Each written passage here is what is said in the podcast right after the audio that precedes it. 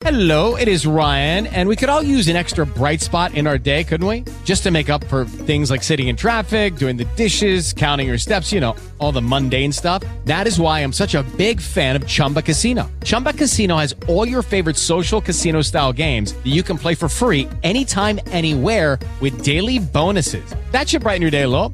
Actually, a lot. So sign up now at chumbacasino.com. That's chumbacasino.com. No purchase necessary. VGW Group. Void were prohibited by law. See terms and conditions. 18 plus.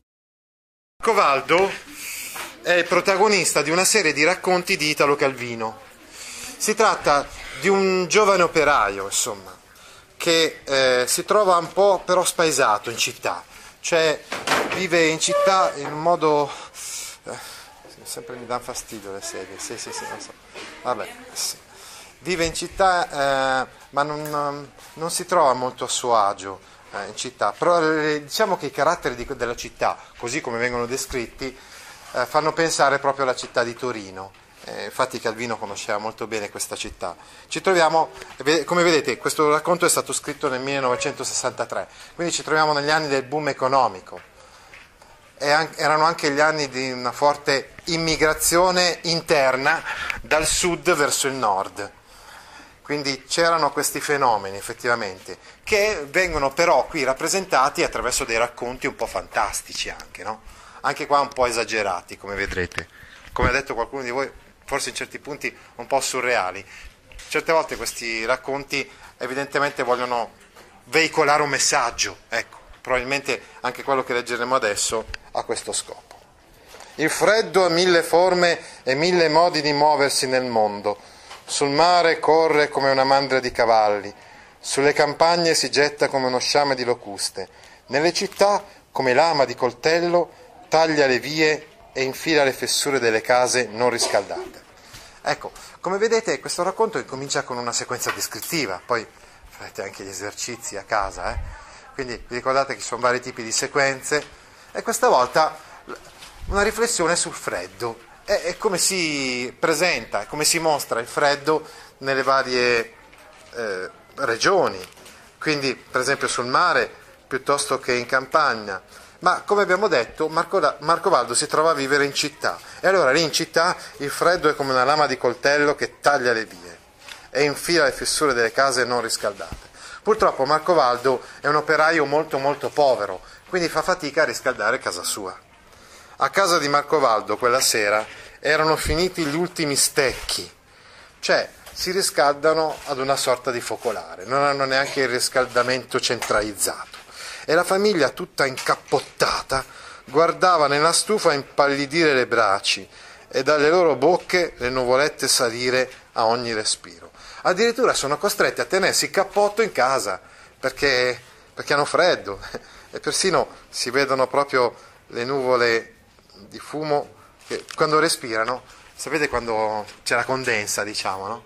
E quindi si vedono le nuvolette di, eh, che, che, che, vengono fuori dalla bocca. È un freddo tremendo persino dentro l'abitazione di, di Marco Valdo. Non dicevano più niente, le nuvolette parlavano per loro. La moglie le cacciava lunghe e lunghe come sospiri. I figliuoli le, soff- le soffiavano assorti come bolle di sapone. E Marco Valdo le sbuffava. Cosa c'è la quale? Le sbuffava verso l'alto a scatti come lampi di genio che subito svaniscono. Ecco qui descritta la famiglia di Marco Valdo anche attraverso il modo in cui eh, vengono fuori dalle bocche le varie nuvolette di condensa per il freddo. Alla fine Marco Valdo si decise, vado per legna, chissà che non ne trovi. Eh, insomma, qua non c'è più niente per riscaldarci, devo andare a far legna abbiamo solamente questo focolare, qui ormai gli ultimi stecchi, cioè gli ultimi pezzi di legno stanno bruciando, non ce n'è più, dobbiamo andare a far legna. Vado per legna, chissà che non ne trovi. Si cacciò 4 o 5 giornali tra la giacca e la camicia a fare da corazza contro i colpi d'aria. Si nascose sotto il cappotto una lunga sega, sega sdentata e così uscì nella notte, seguito dai lunghi sguardi speranzosi dei familiari, mandando fruscii cartacei ad ogni passo e con la sega che ogni tanto gli spuntava dal bavero. Quindi Marco Valdo si decide ad andare a far legna. Tutti gli altri componenti della famiglia sono lì ad aspettare che porti finalmente un po' di legna da ardere perché c'è un freddo tremendo in casa. Andare per legna in città, una parola. Ecco, qual è il, il diciamo così, l'atteggiamento con cui Marco Valdo uh, affronta tutte le cose. Cioè, ingenuamente non si rende conto di essere in città e quindi quando uno è in città non ha la possibilità di, che ne so, di uscire da, da casa, andare nel bosco e far legna.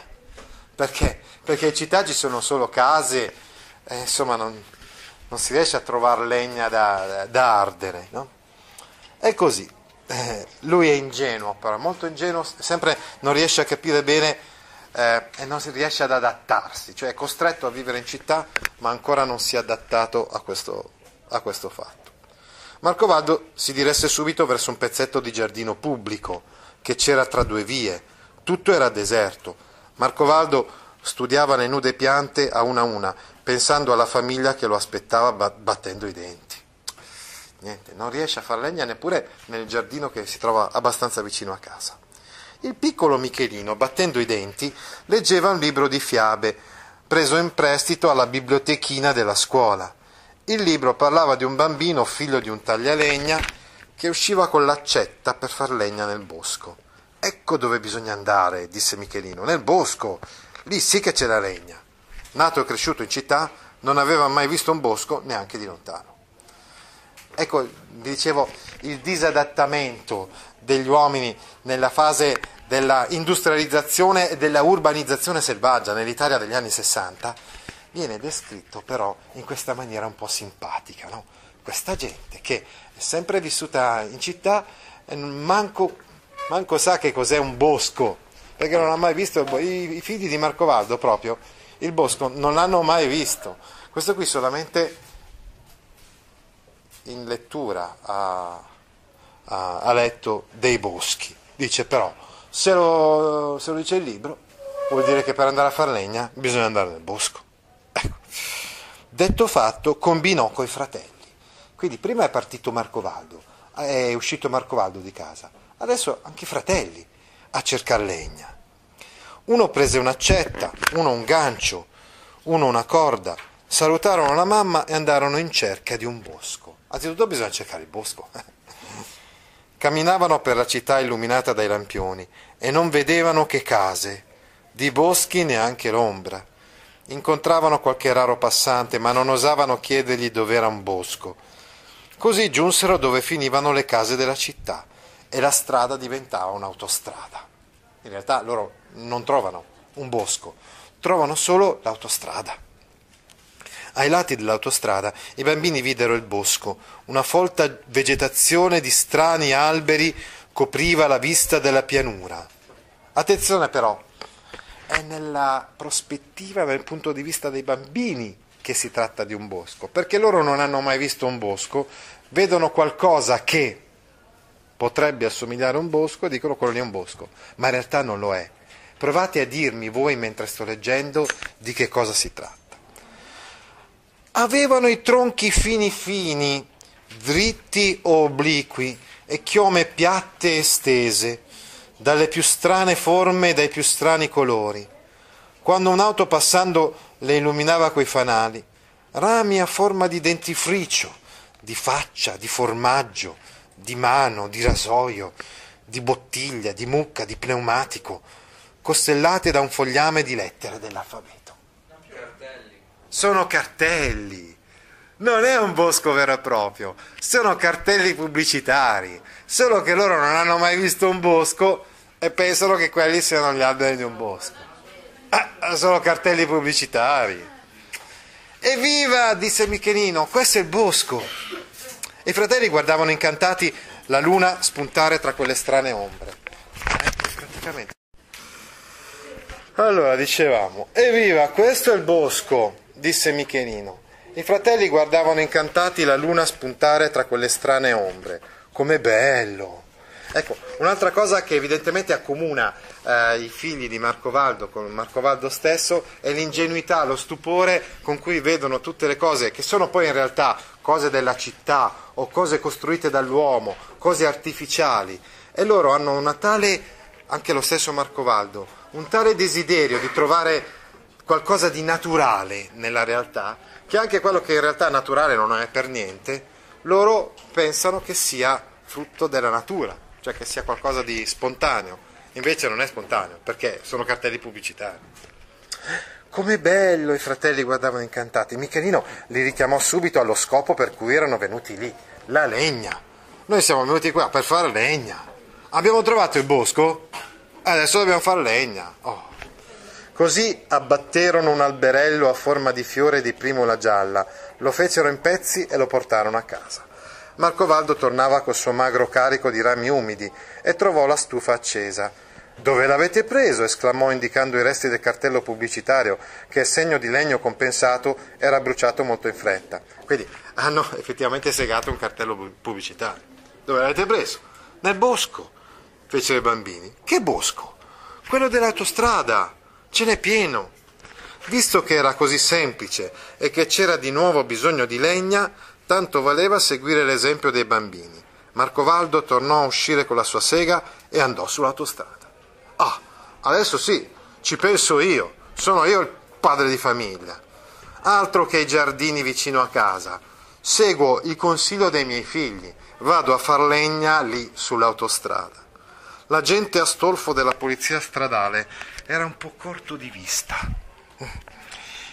E la notte, correndo in moto per il suo servizio, avrebbe avuto bisogno degli occhiali, ma non lo diceva per paura d'averne un danno nella sua carriera. Ah, agente di polizia stradale, però non ci vedeva tanto bene. Quella sera viene denunciato il fatto che sull'autostrada un branco di monelli stava buttando giù i cartelloni pubblicitari. L'agente Astolfo parte d'ispezione. Ai lati della strada la selva di strane figure ammonitrici e gesticolanti accompagna Astolfo, che le scruta uno a uno, strabuzzando gli occhi miopi.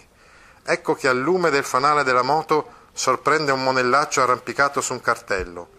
Astolfo frena. Ehi, che fai tu lì? Salta giù, subito. Quello non si muove e gli fa una lingua.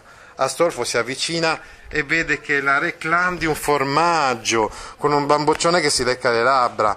Già, già, fa Astolfo, e riparte di gran carriera. È un po' miope questo agente di, di polizia stradale. Prende dei cartelloni pubblicitari, insomma, come fossero delle persone in carne ed ossa. Dopo un po', nell'ombra di un grande cartellone, illumina una trista faccia spaventata. Alto là, non cercare di scappare. Ma nessuno scappa. È un viso umano dolorante dipinto in mezzo a un piede tutto calli, la reclam di un callifugo. Oh, scusi, dice Astolfo e corre via. Il cartellone di una compressa contro l'emicrania era una gigantesca testa d'uomo con le mani sugli occhi dal dolore. Astolfo passa il fanale illumina Marcovaldo arrampicato in cima, che con la sua sega cerca di tagliarsene una fetta. Quindi eh, va su questo cartellone pubblicitario Marcovaldo per prendere un pezzo di questo cartellone pubblicitario. Con la sua sega sta tagliando la testa di un uomo che ha mal di testa perché è una pubblicità contro l'emicrania. No? E infatti dice cerca di tagliarsene una fetta.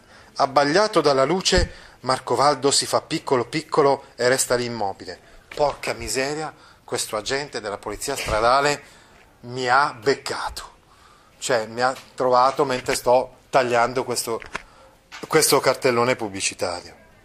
E resta lì immobile, aggrappato a un orecchio del testone, con la sega che è già arrivata a mezza fronte. Astolfo studia bene e dice Ah sì, compresse stappa. Un cartellone efficace. Ben trovato, quell'omino lassù con quella sega significa che l'emicrana che taglia in due la testa. L'ho subito capito. E se ne riparte soddisfatto. Tutto è silenzio e gelo.